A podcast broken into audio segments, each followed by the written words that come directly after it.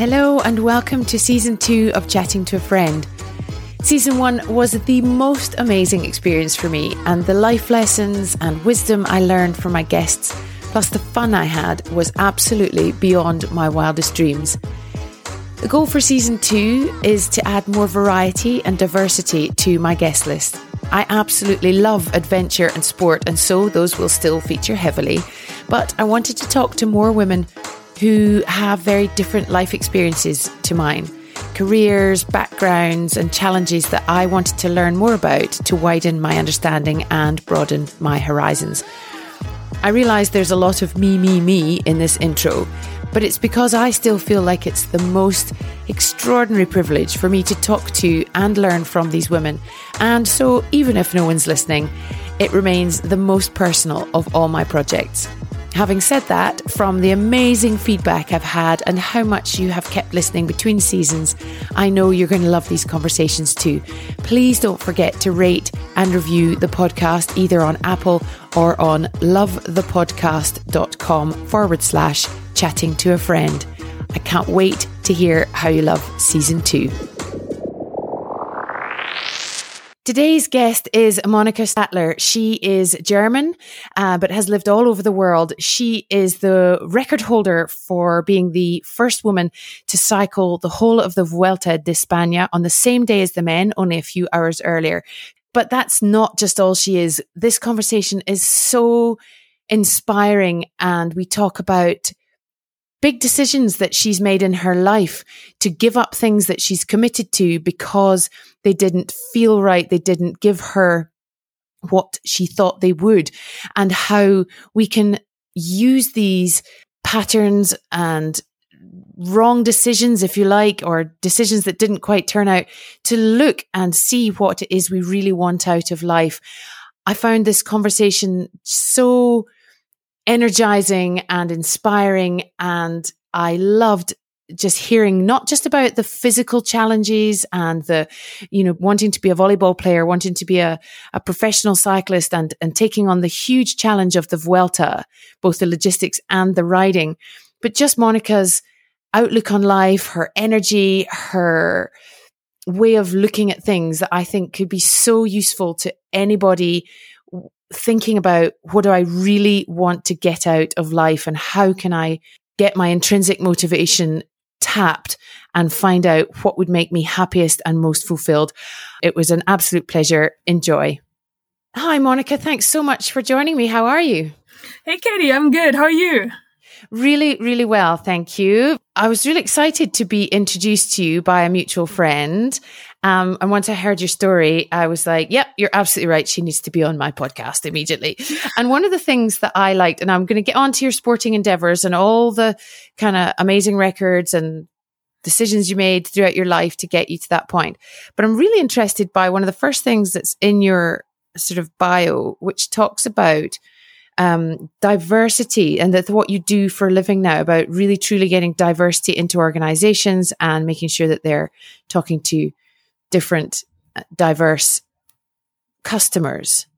How did you, what does that mean exactly?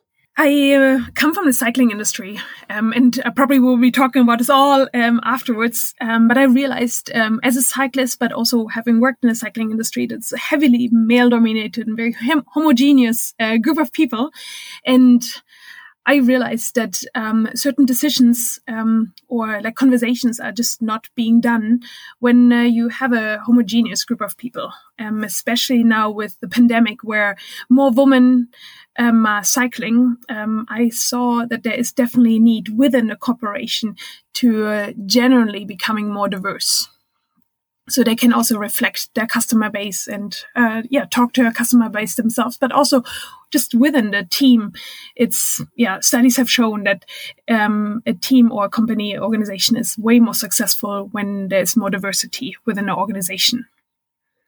That's super interesting. I love that idea that it's a conversation because as you say when there's a conversation happening between people who are all the same the co- it's not a proper conversation is it yeah, definitely as certain um, viewpoints are missing um, when mm. you, yeah, um, you wouldn't even realize that they're missing if you don't even have those people in the room who might shedding light on a certain kind of, yeah, a different angle of certain aspects of a product or service. Exactly. So it's not often done maliciously. It's just, as you say, there's nobody there to say, uh, hold on a minute. Have you thought about this? Correct. exactly. And so, how do you go about helping people do that?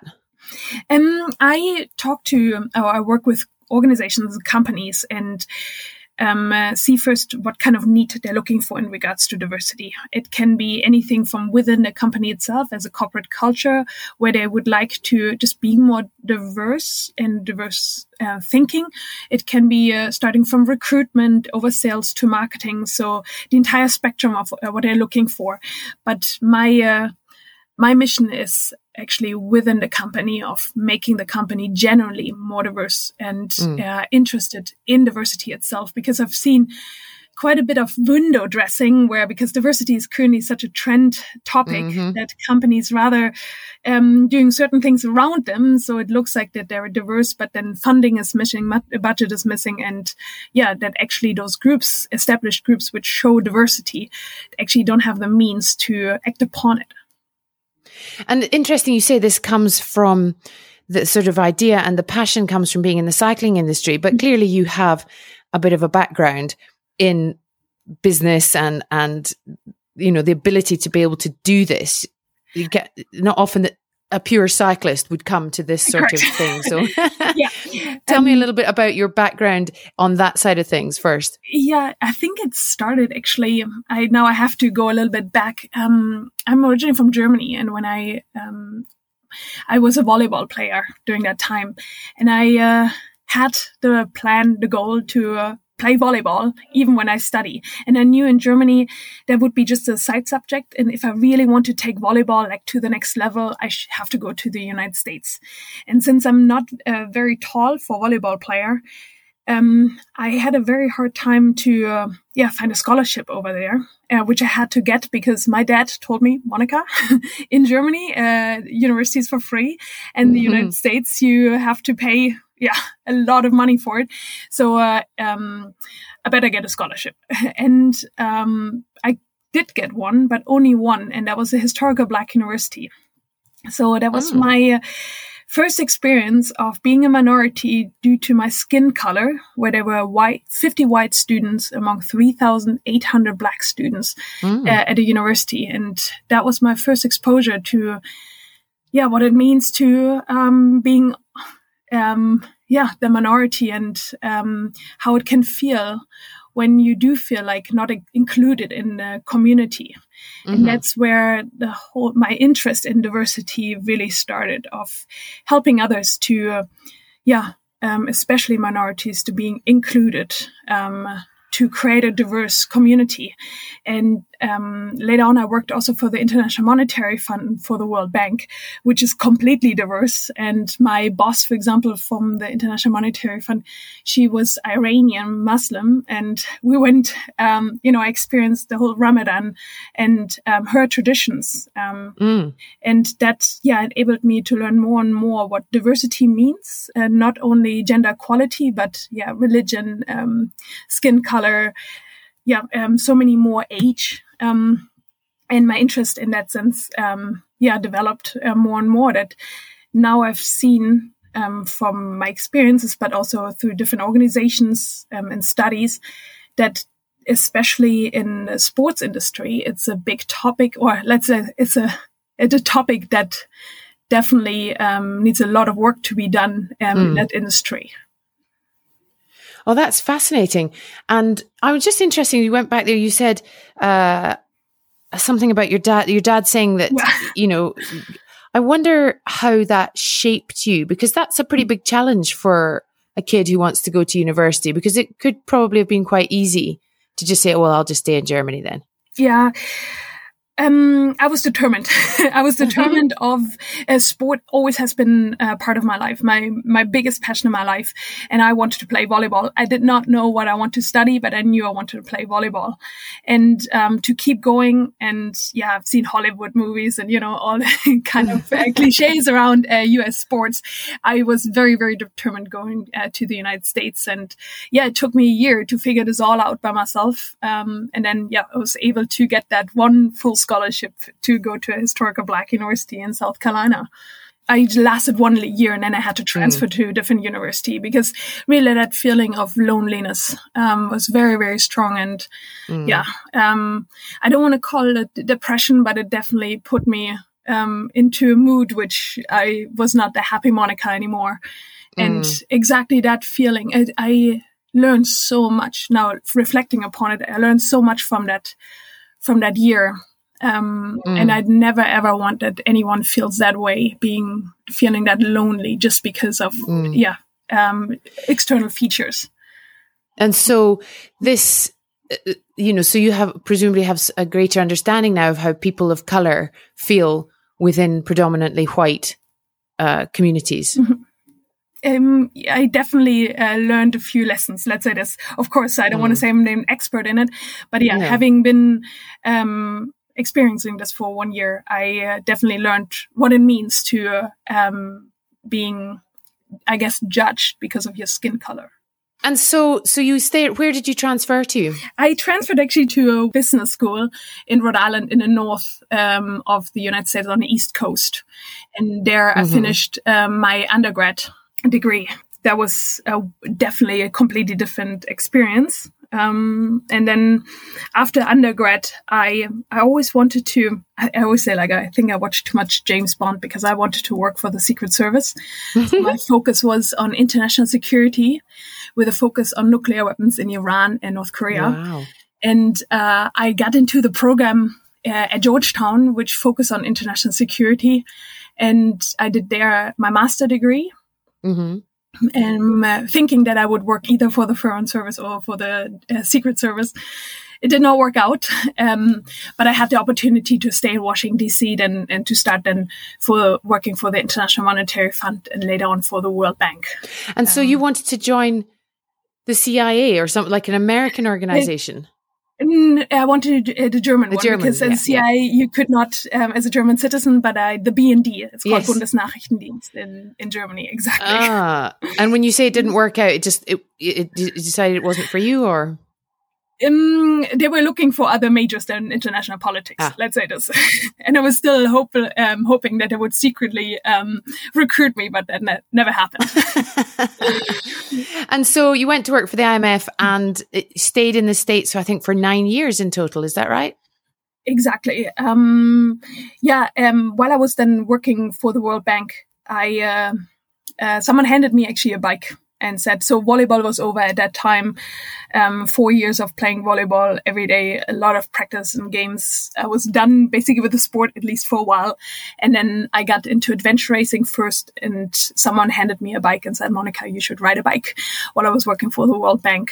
And after a year i had to make a decision if i want to have an aspiring career with the world bank or if i want to become a professional cyclist and uh, my family and friends uh, rather yeah conservative traditional and uh, rather want to have the security my financial security um, of course suggested uh, to me that i should go for the for the job at the world bank but my heart told me otherwise mm. and i went against that popular opinion and moved to europe uh, to uh, to ride in the first league the bundesliga mm-hmm. um, and raced a few races such as the amstel gold race only to realize after three months that professional cycling is not what I wanted to do. Why is that? Um, I uh, it was ag- too aggressive for me, and uh, the crashing really got me scared. Mm. There were many crashes I've seen, and luckily I was not involved in them. But I, yeah, I did not want to bear those consequences of them, and I decided that maybe professional cycling is not for me. Um, but I love sports. So I went back to the United States and did another master's mm. uh, at the University of Minnesota in sports, or better in kinesiology, with a focus on exercise science. Wow, that's a bit of a turnaround. I was just yeah. thinking something you said earlier. Someone gave you a bike, and within a year, you were trying to decide whether you should be a professional or not. Yeah, that's that's a pretty quick, a yeah. quick turnaround from not really being a cyclist. Yeah, um, it started with um, before cycling. Totally, did adventure racing. That's uh-huh. a combination of trail running, mountain biking, and kayaking. Mm. Um, all um, with orienteering. So mm-hmm. someone um, so basically, the elite category is a four-person team, co-ed team, and someone is a navigator. And mm-hmm. yeah, you are basically navigating to checkpoints uh, through mostly through those three sports, but it can be also other sports. And I was specialized on 24 to 48 hour races. Mm. And so I had, let's say, the endurance. Mm. But um, because it was very strenuous. I mean, 48 hours being awake, you know, yeah. and you can't, like, I couldn't do it uh, too many times. And I decided that uh, running, I was not very good and kayaking, I found just not fitting to me. Um, mm-hmm. But cycling at that point, uh, mountain biking, I found interesting. And then someone gave me a road bike and said, Monica, I think you should just get into road cycling. I thought, yeah, I am, you know, going through the middle of woods, um, going through the Everglades. And all of a sudden, I'm just riding through the streets of Washington, D.C. This must be really boring. And someone, um, uh, they invited me to a group ride. And I thought, well, 100K should be not a problem, um, as I was used to this from adventure racing. Yeah, and after 10 kilometers, I was um, in the back out. Oh no, dropped. I got dropped, exactly. And I was like, no, this cannot be. and I showed up every single week until I made it. And I think that is also what fascinated me about the sport, really pushing my limits and being still um, surrounded by friends and having those um, fun sprints just for the town signs. And I think because I had so much fun also really pushing and being part of this group and really staying with it, that, yeah, that enabled me, I think, to make quite a quick progress.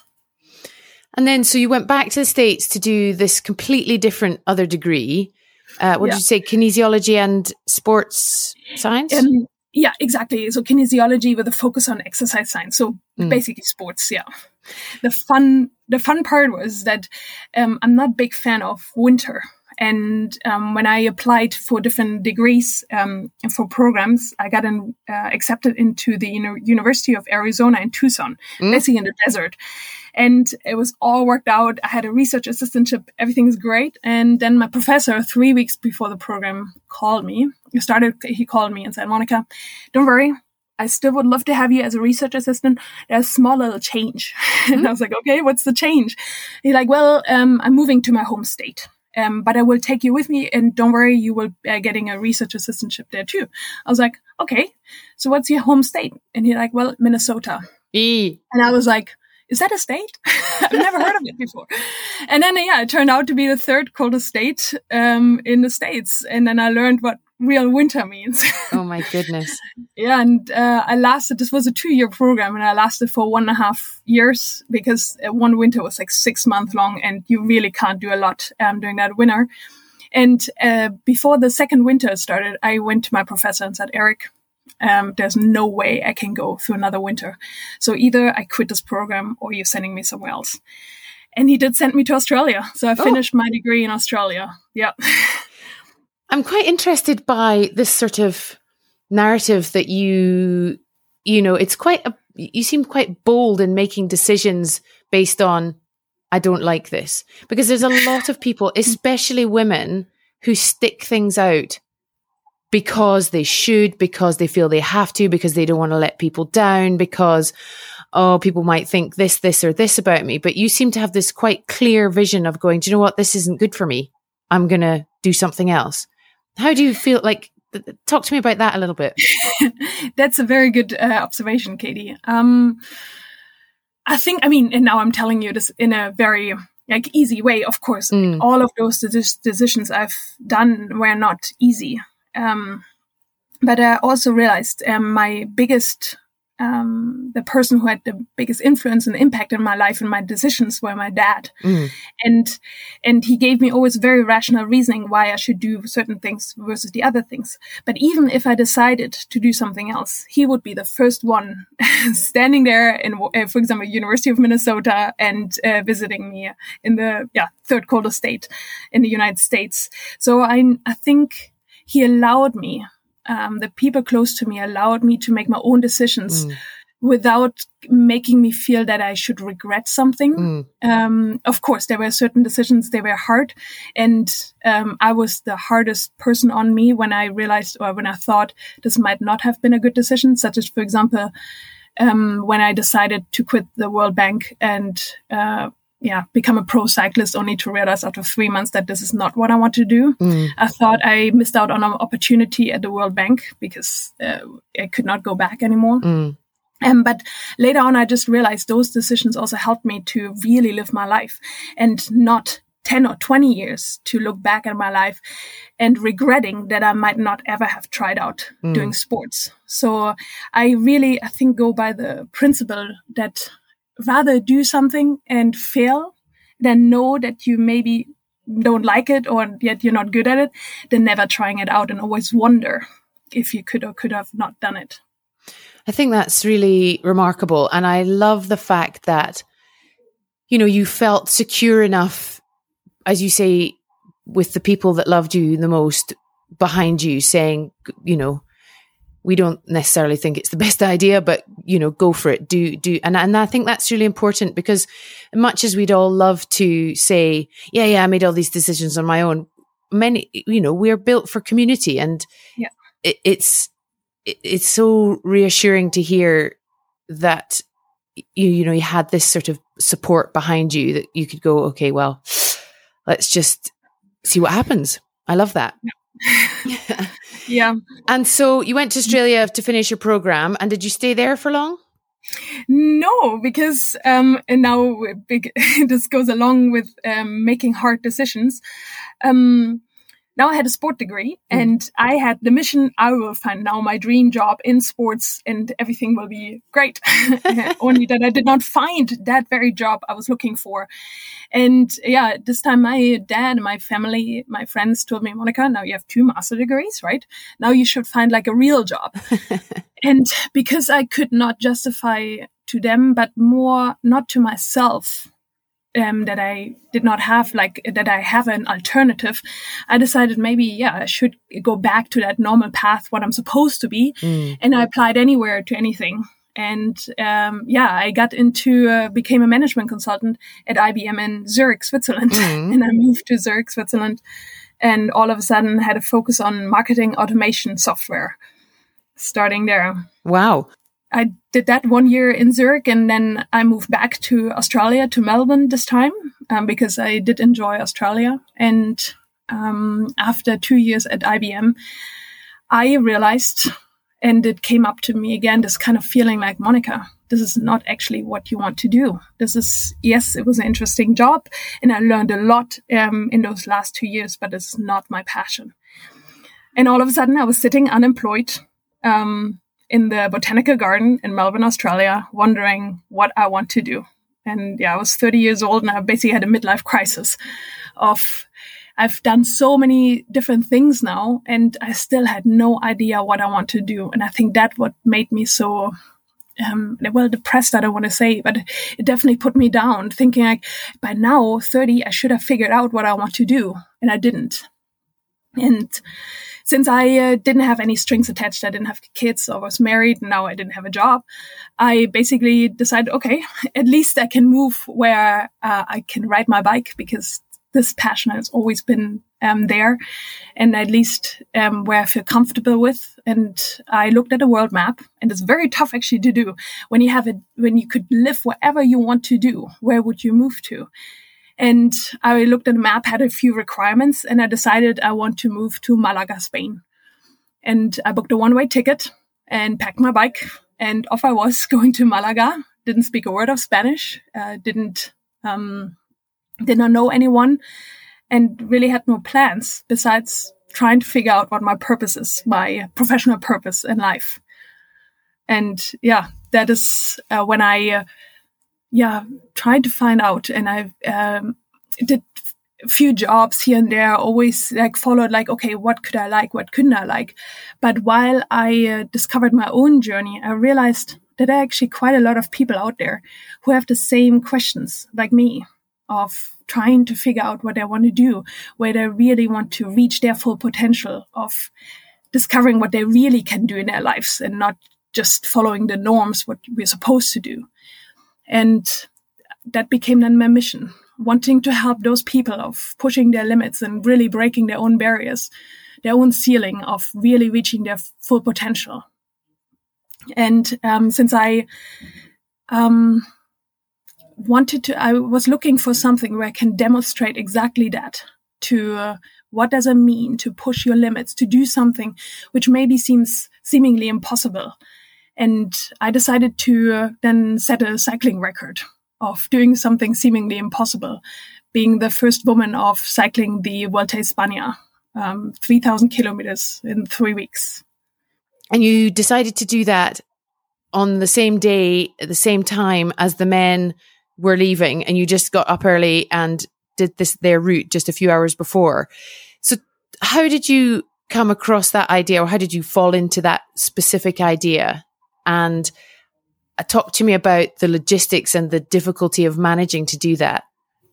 I was living in um, in Spain during that time, and that was the biggest race in Spain. So um, I think that's where the idea came from doing the Vuelta España. Um, originally, actually, and didn't. My goal was not to set a cycling record. That came later on when I heard more and more that I was actually the first woman doing that. Um, and then first, uh, my mission was, or my mission has been the entire time, but uh, that was my message of inspiring others to go for bigger challenge. And when, but when I realized that I would also set a cycling record, that's where also the media jumped on, mm. and I really could convey the message to a broader audience of, yeah, getting also people excited and being part of this mission. Um, when I told people about this when I was preparing for it, 80% of the people said, Monica, how many stages do you think you can do? Mm. And I heard that really almost daily. Really? Because, yeah, yeah. Um, also some acquaintances were quite direct and saying that, yeah, this is definitely not possible to do. Not only because of those 3,000 kilometers in three weeks, but just the logistics behind it. Mm. Getting the accreditation of the event organization that I'm allowed to be on the course um, mm. before them at the same day.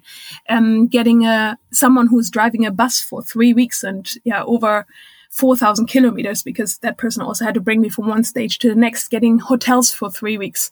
And because no one really believed in it, um, I had also a hard time to getting sponsors behind mm. it. So there were a lot of obstacles already before I started the f- very first stage.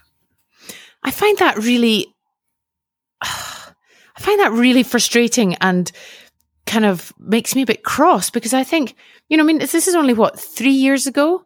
Mm-hmm. And it's not like women had never been on bikes before. It's not like, women had not done incredible endurance events on bikes. And, and and unless they were specifically talking about you but you presumably had you know proved your sporting abilities with all the other things that you'd been able to do. I just find it really you know there's one thing where you know people project their own fears onto you for whatever you might want to do but i just find it absolutely extraordinary that people actually said well this is ridiculous. Why would you do that yeah, I. Uh, but it really, I must say, do you know um, who uh, said, Monica? Um, let's let's not talk about the Vuelta anymore. Let's talk about your next project because the Vuelta will be boring. You do it anyway. It was my dad, ah. the very person who uh, also, yeah, rationally knew my my entire life history and all the decisions and hard decisions I've been making, and um, yeah, when I do something, then I go 200%. And that very person who might not have agreed with me to do certain things in my previous life, he knew that this would be just a matter of pushing through. And mm. um, so having someone like this uh, at my back, you know, and hearing it, um, of course, when the closest people to me around, they know me and mm. they supported me, then that person who met me just a day prior to um, something and told me I couldn't do it. Of course, I even didn't um, feel felt like I had to prove something because that person just doesn't know me. Mm. Of course, they have certain assumptions, and they're okay. I was okay with them having the certain assumptions. Um, and do you feel like it gave you a bit even more fire in your belly to get it done with people saying that you couldn't do it? Mm, actually, no. No, um, no, because um, I always knew that if all of a sudden my motivations would be external, mm. then I would put even more pressure on me, um, which I've already had, and um, the feeling of failure um, was you know, I was scared. Of course, I was scared that I wouldn't make it. And by thinking that I now have to prove even to more people that I have to um, make it, put even more that fear of failure in me. So I really uh, tried to rationally distinguish saying, okay, this is really just for me and for my mission to inspire others to go for bigger challenges, not to prove anyone if I can do something or if I can't do something. Then I rather, for me, the, my biggest motivation was within myself to prove it to myself, not to others. That's a very mature way of looking at things. Uh, that takes a, a lot of self confidence, and I, I I love that. And I see that with in my children as they grow older. And I think it's such a, a, a lovely thing to witness and to hear about as well that actually this is something I want to do for me. It's something that mm-hmm. I want to prove that I can do, but only to myself. I find that I think well, can, well done to you because that's that's not easy to necessarily come by in life. I think it's um, once you're at that stage you're also free from any opinions and mm. from basically the judgment of others, which maybe put that fear or that pressure on us. And I think that's why even growing up, it's so important that instead of comparing ourselves with others, that it's more about really focus within ourselves and really knowing what we want. And I think that is by having made all the decisions in my life, those very hard decisions, I learned so much about myself, about my motivations, about my values, and that they becoming so ingrained within me that the opinions from others, especially from those who do not know me, I don't want to say they don't didn't affect me, but uh, I could make a rational distinction between like, okay, that person is saying that because they believe that I'm like this, but I'm actually something someone else. Um, that's why I think it's also so important making um, mistakes in that sense in life and trying things out which may or may not be possible because that help us also to understand um, who we are.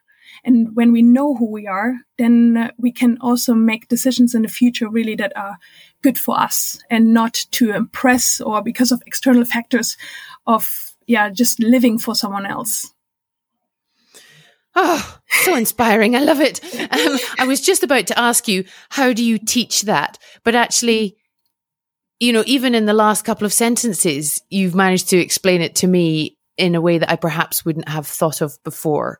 But how do you expand upon that and how do you kind of get that in? Because, because especially young women, young women, certainly from my generation, and I hope it's getting better, but you know, we don't, we've not always had that reinforced in us.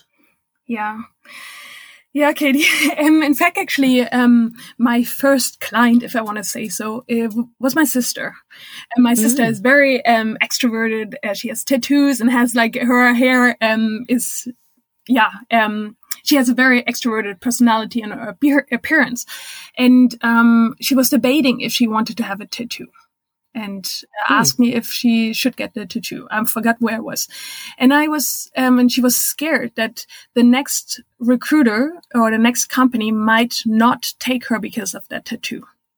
And I asked her, Claudie, if you, um, how important is that tattoo for you?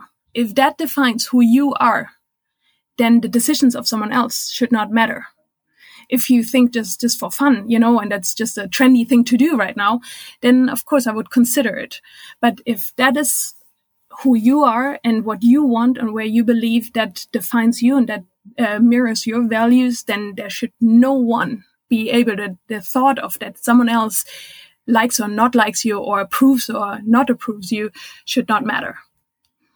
So I think um, by going through all the decisions, basically what we're doing, we should always also ask us: Is it really doing that? Are we doing it for ourselves, or are we doing it because it's currently trendy or for someone else? Mm. And I think a lot of times we're not asking ourselves those questions anymore. Mm. We oftentimes just going superficially through decisions, you know, because they're trendy right now because of the clothing we're wearing. Mm. But I think um, that's why it's so important sometimes making hard decisions because that and maybe doing something which is unpopular, just to understand also uh, if we're okay with it or not. And if we're okay with it, that means that's who we are. Mm. And what about when you make decisions and you think that it's who you are, but actually it's not? And you mentioned it earlier, it's about learning to fail. What, how do you teach people to deal with making that decision because they thought, they really thought hard and they really thought it was what they wanted? assuming, um, presumably a little bit like when you decided you want to be a professional cyclist mm. and then you went, oh, this was not the best idea, or it was a good idea, but it didn't work out. How do we learn from that? Yeah, um, that's a very good question. Um, I would say that uh, any decision you're making for yourself, right? Um, there's a reason for it that you take it. And when you're going on that next path, you're learning more about yourself. And then maybe you're learning more about that you don't like certain decisions, which maybe you don't have had the knowledge beforehand that this might not be uh, what you wanted. For example, me being that professional cycling, that there were certain aspects I just did not enjoy. And in that very moment, of course, it was a very, very hard decision for me saying, okay, um, I should stop professional cycling and doing something actually I enjoy. But I think that is also part of um, being ourselves, of not saying, oh, yeah, I did something wrong, but more about, huh, I just learned that this is not what I enjoy and I'm mm. okay with it, mm. and I'm just taking a different path. I think it's um, oftentimes we're not changing paths, not because we would tell it ourselves that we did something wrong, but we are scared of the opinions of others.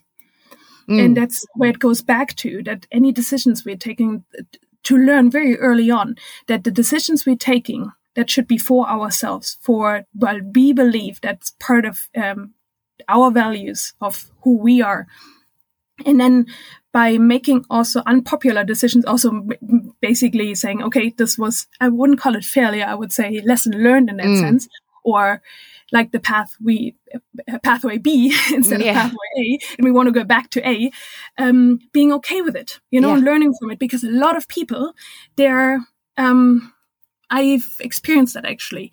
They um, told me, okay, Monica, I can't do it. And then I did it anyway. Mm-hmm. Uh, they might be jealous about it that I did it. And then as soon as they realize that I've um, not regretting, but I realize like, hmm, this is not what I wanted. They're happy about it because they were they're scared for themselves that they um, might not do it, and they want did not want to wish me that I'm succeeding in mm-hmm. what I mm-hmm. was, um, yeah, courageously doing. So that's why it's so important, really, to keep all the the opinions from others outside because we don't also know what their motivations are actually yeah. for about their opinions. And also, quite a lot of the time, I find that actually, when people don't express opinions, it's very easy for us to make up what we think they think because of your mm. own doubts, your own yeah. sort of fears and you project you project onto them what you think they're projecting onto you and yeah, then it become yeah. it can become so oh, all consuming yeah. so it's really important as you say to mm-hmm. just say you know make it about intrinsic motivation correct Exactly. So let me go back because, oh, I love all that stuff. It's so fascinating. But I want to go back a little bit to the Vuelta. And the first thing I wanted to ask you was, you know, I've talked to a lot of women who've done a lot of amazing, amazing things that require an enormous amount of not, not just physical preparation and mental preparation, but all the logistics, as you said before, you know, finding someone to drive you, hotels, accreditation, all that sort of thing and getting to the start line feeling mm-hmm. absolutely exhausted. Mm-hmm. what was, what did you find? this might be a stupid question, but what did you find more difficult? The sort of all the before stuff or the actually turning of the pedals for that repeatedly, you know, long, really long, hard three weeks? You know, actually, Katie, it was everything before. Mm. Because before I had the control. During it, I didn't. Ah. Um, and when I was actually at the start line, all the stress all of a sudden fell away. Mm. I was like, here I am. You know, I made it to the start. In fact, actually, after the first day, I broke already my bike. But oh. I might, but I realized like I've, I've, I've done everything I could mm. to make this possible. And I just have to ride my bike now. Yeah. And whatever comes ahead, it might be external factors where I have no influence over. I could be sick, which I was then too. There were so many. I could break my bike, which had happened too.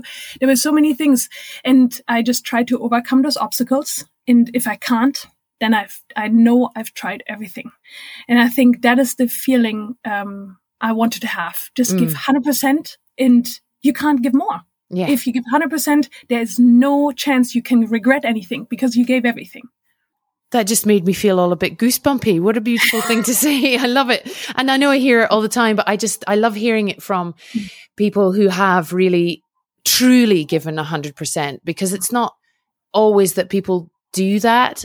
Uh, you know, and mm-hmm. nobody can give a hundred percent at all times in their whole life, but to truly be able to st- to stand on the start line or start a new job or a new this after you've made that decision and say, I literally, there is nothing more I could do. And now I just have to start. Correct. And I, um, Katie, exactly what you mentioned in regards to giving 100%, that also does not mean that you have to work 24 seven. Mm. It's more about putting all your energy and heart into something which you truly believe in mm. and, um, truly and genuinely believing that you want to make it possible. So it's, um, because that could be easily also confused at work that yes i didn't get the promotion also because i didn't work um, 14 hours a day mm. um, it's more about like if you uh, genuinely believe that you can make it happen and it didn't happen then it is in that sense out of your con- control mm. um, there were a lot of doubts which i had beforehand and, a few emotional breakdowns mm-hmm. where I was like, no, I, I don't think I can make it happen. I would have such an easy way out when I could have just said like, oh, I have knee injury, for example, mm. um, six weeks out and say, yeah, I can't do it. And then I was thinking about this, Monica. And I always actually tell that story too. It's a privilege for me mm. to be able to push my own limits, you know, be able to be there and be able to fail um, there are a lot of people who wish they had the chance to do it. Yeah. And because yeah. of health reasons or economic reasons or for whatever reasons, they're not able to do it. So why should I put myself, give myself own limits, you know, setting limits, irrational limits, just because I'm scared of failing? Oh, Monica, you're just like a little world of inspiration. I love it. so let me just um, quickly recap for everyone that's listening. Um, uh, is the Vuelta uh, uh, this particular year that you did it is the Vuelta de España, 3,058 kilometers, 49,337 meters of vertical, 21 stages. So over three weeks. And it's up there with the Tour de France, which people may have are more likely possibly to have heard of if they're not into cycling. And you said you had to get accreditation. I actually didn't realize that when I heard about this, but you were up and, and away at six o'clock every morning. How far ahead of the men were you, generally speaking, every day? Yeah, um, so they start at 1 p.m. Oh. and I had, yeah, quite late actually. and I had to start so early. Um, that was the deal with the organization. Mm. I'm allowed to do the course and to cross that last one kilometer. And that's where I needed the accreditation for because that was usually closed off the mm. last kilometer. I was allowed to do it if I finish one hour or um, do not impede at all mm. anything from the uh, from the Vuelta España, and because I was very much on the time schedule, um, uh, that I and I did not want to have the stress of having the pros chasing me. Mm. um, I gave myself so much leeway that yeah, I was uh, two hours, three hours sometimes mm. ahead of them uh, finishing, because the day did not finish by finishing the stage. After that, we had to pack everything, driving to the next stage, which mm. could be up to God. Some that was the last stage, six hour drive. Wow. And then uh, yeah, having dinner, lunch along the way um, maybe having some yeah um, interviews or some media relationships, um, doing the logistics, getting ready for the next day. Um, mm. So there were a lot of things that yeah I usually got to bed between ten or eleven p.m. Oof. Only to wake up between yeah four to six a.m. Wow! And did you have just one person supporting you? I had one person, David, who was the entire three weeks with me. He was driving the van. And then I always, except for two stages, had a person who was riding with me. Um, ah, okay. Entertaining me. A different yeah. person. Yeah, and the longest person who was with me was Maya. She joined me the second week for one week. Mm. But otherwise, I had um, sometimes people who joined me just really for 40 kilometers um, for a day. So it really depended. Wow, that's a huge um, support role because, as you say, it's not just about driving; it's about making sure that you're fed, that your bike is fixed, that you're, mm. You know, in a hotel and backwards and forwards and route planning and all that sort of thing. Mm. Incredible. Were there days during the three weeks where you just, where you ever thought, oh, this is just too hard? Like, did you hit any real lows? Um, like mentally and motivationally, never, because mm. I loved it. I absolutely loved every minute of it. It was because of the team. I mean, David was like, we were like best buddies during that uh, during mm. those uh, three weeks. But also, um, it's almost like a circus, which uh, travels from one place to the next. You had all the police officers joining during for three weeks. You know, the support people for for the teams. You know, mm. for the pro teams were also there. So we got to know uh, all of the other guys, mm. and it was almost like a family traveling around. Mm. So that uh, kept my spirits very high in that sense. But yeah, uh, the very first day after the prologue, eight kilometers, I broke my bike mm-hmm. where I shifted my rear derailleur into the spokes and the uh, rear derailleur fell off. So I had to get a new bike. Oh, that was a little damper. Um, when I, but I, I thought, you know, Monica, then I'm just riding with a new bike. Yeah. That's okay. And then after the third week, uh, for example, I was very, I got very, very sick.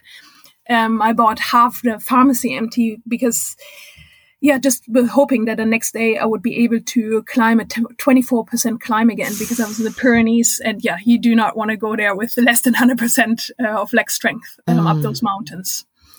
But yeah, um, mentally or motivationally, um, there was no. In fact, actually, you know, at the last stage when it was finished, I was not, yes, of course, I was happy that I made it, but I was equally sad mm. because I knew now the team, that community was not there anymore. And I loved actually living in a bubble for three weeks because mm. the only thing I had to worry about was just riding my bike.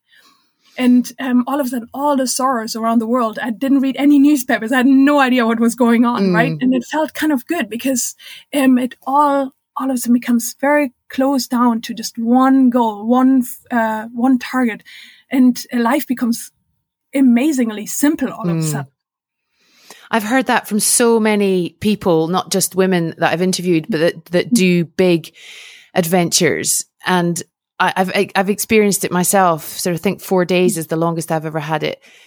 No social media, no phone, mm-hmm. no connection to family or friends, really yeah. just one foot in front of the other or one pedal stroke after the other.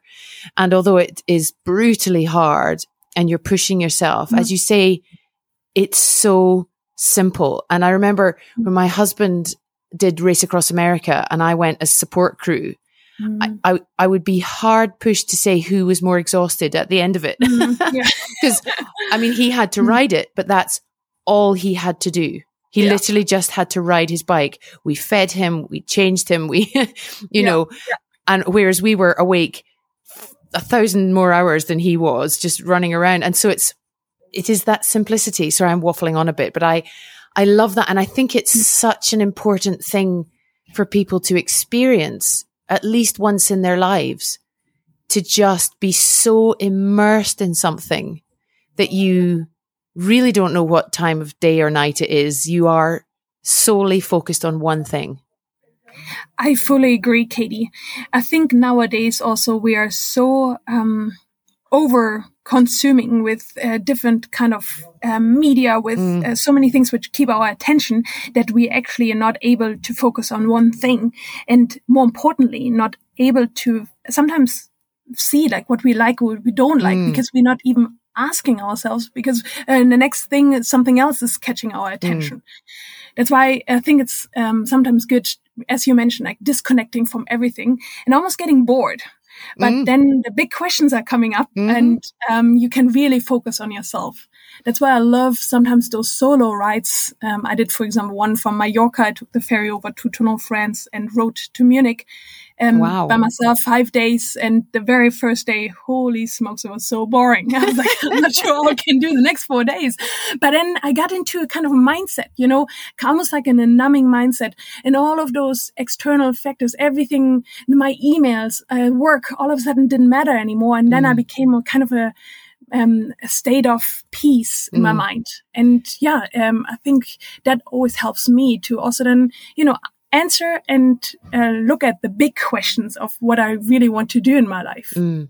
Oh no, I, I, totally agree because I every year I try to do um, sort of four or five days walking on my mm-hmm. own, mm. uh, just me and the dog. And I, mm. the first two days, and I've had to recognize that this mm. is always what happens. The first two days, you know, I've left my kids, I've mm-hmm. left the family, I've left, you know, all as you say, emails and this and that. And I, the mm-hmm. first two days, I have this kind of a sort of twittery, jittery, oh my God, I've ever mm-hmm. left everything. Is everyone going to be fine? And what's going to happen? Blah, blah, blah, all the, you know, and your mind is just, it's like the monkey mind is just, yeah. and then the third day I wake up and I say, all I have to do today is walk to my next destination. And this sort of peace comes over me. And I don't really listen to music. I don't listen to podcasts. I just allow myself. And, and I've had to recognize in myself that that's how long it takes to just mm. wind down and and then I come back and I'm raring to go again because yeah. it's just and and I love it. I it's oh it's just such an amazing feeling as you say allowing yourself to just get bored to drop away all the external rubbish that we're always carrying around yeah. with ourselves. Exactly. Oh, that's awesome. So tell me about, mm-hmm. um, you know, this going forward. You, you, started this movement. I don't know if that's the right word for it, RAD, which I happen to know is German for wheel. Is that right? Yeah, a wheel or um, a bicycle. Bicycling, yeah. Mm-hmm. Ah, and so, but it stands for something else. It's an acronym. Tell us about that. Exactly. Um, I developed a method um, from all the things I've learned and the hard decisions I've been taking. I realized that there is a pattern actually in my decision making, and that I put into basically a method. Um, it's called RAD, acronym for Real, Adventurous, and Daring. It's about um, being yourself, being authentic. And yeah, what we also just talked about, I think this is way too undervalued of really understanding who we are and what we're standing for. Then comes the adventurous part about being uh, exploring, going out and um, developing a passion, developing a purpose, developing a goal. And the last one, a daring, is really taking the steps of that daring step to go for those goals, those scary goals, and to have the courage and the resilience to going for it. I must say though, um, this has been the first version. Um, there is now a new version of it. It's the same principle, but I call it now the Thrive period, which just uh, is displayed in a better way of how, um, from one stage to the next stage, you can actually set and pursue big sometimes even seemingly impossible goals. Mm. And so, what's next in the impossible goal list for you? Yeah, I cannot uh, share too many details mm. yet, but there's mm. definitely something on the horizon. Um, it involves gravel, and Ooh. it will be in Europe. Yeah. Um, and I assume by gravel you mean gravel riding. Bike, exactly. Yeah, bike riding. riding. Yeah, exactly. for anyone who thinks what are you building a house? nope. no. Uh, ah, very cool. Um, and did you? But uh, honestly, I could keep talking for hours, but I'm conscious of everybody's time, yours, mine, and anybody listening. What about? Uh, did you have a challenge, Katie, for me? You know, uh, I've been thinking about this, and um, does it have to be a sportive challenge? Absolutely not. Perfect. Because, you know, um, I've just, uh, I did a seminar a few weeks ago um, where the challenge was um, a self reflection challenge. Mm-hmm. And the self reflection challenge was about that you going back uh, to your um, school years mm-hmm. and actually starting with what you, when you were a little kid, what was your dream job? Mm. As a little kid, was a firefighter, astronaut, something like that and then going for every step you've taken in your professional life starting like if you uh, yeah after school did you study if yes, no. And then why did you take the first job? Uh, why did you quit the mm. first job? Why did you go on the one year adventure? And going basically along until you where you are right now. Mm. And writing down your decisions and motivations of why you've taken those um, decisions and motivations and going through it without judging yourself. That's the hard part. Ooh, without judging hard. yourself and um, um, looking them back. And this could take, um, I mean, I do that always constantly, going back always and um, reflecting upon what I've done. Mm. Because that helps you also to see what kind of future decisions and motivations you might have for your next goals. Mm. And by doing that, and I would definitely would allow myself at least an hour to do that. Um, Mhm. Really looking back, see if you have any patterns. Oh, yeah. see any patterns in your decision making. And write them down and uh, see that for any future goal you might have that you always compare it to the patterns you've had in the past and see if you see a trend in it. Hmm and if it aligns um, also questioning it challenging it. Mm. okay is it good that it aligns? Um, is that on the right track i am? If it doesn't align also trying to figure out why it might not align what other motivations are behind it Mm. I think that helps a lot often about really like making decisions who you really are. Mm. Oftentimes we're going, having a goal, you know, and I can give you actually an example. I decided once I want to do an Ironman. hmm I signed up for half Ironman and thinking, okay, this is my next goal. And during the and I completely did it because that is the trendy thing to do currently during Ironman. but while I was sitting Ben, in the fourth week or so in a swimming pool, you know, and Mm. I looked at this, at the water, I was like, this sucks. I don't, I'm not a good swimmer. I don't like swimming, you know. And then I realized, Monica, is really Ironman the thing what you want to do, or Mm. is that because of any external factors? And by questioning it, sometimes also the goals you want and how much heart and passion you want to put into it, you often see also like, okay, this is maybe not really my goal. This is a goal because I think that should be a goal of mine. Yes. And looking back for the decisions you have taken, the motivations you've taken, you know, you can see and compare your trends of like, okay, is this actually the goal, the future goal I want? And how have I dealt with it in the past? And that helps you to make also a quicker decision um, for future goals if those are really aligning with um, your values and your motivations. Oh, I love it. That's a great challenge.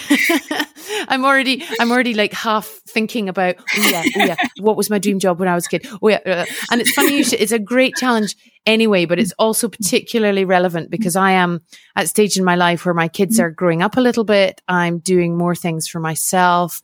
You know, I had a period like lots of mums that I Mm. didn't do very much for me at all.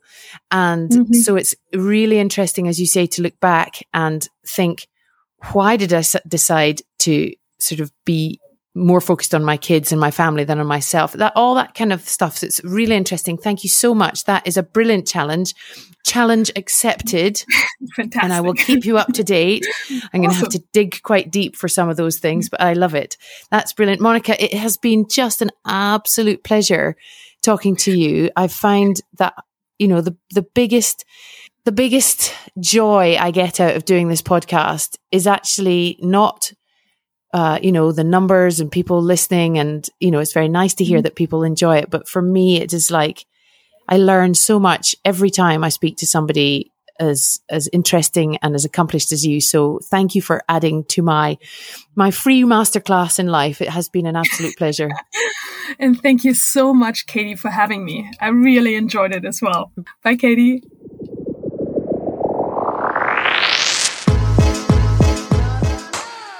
Thanks for listening. I really hope you enjoyed that. I'll be back next week with some more great chat with another amazing woman. Bye bye.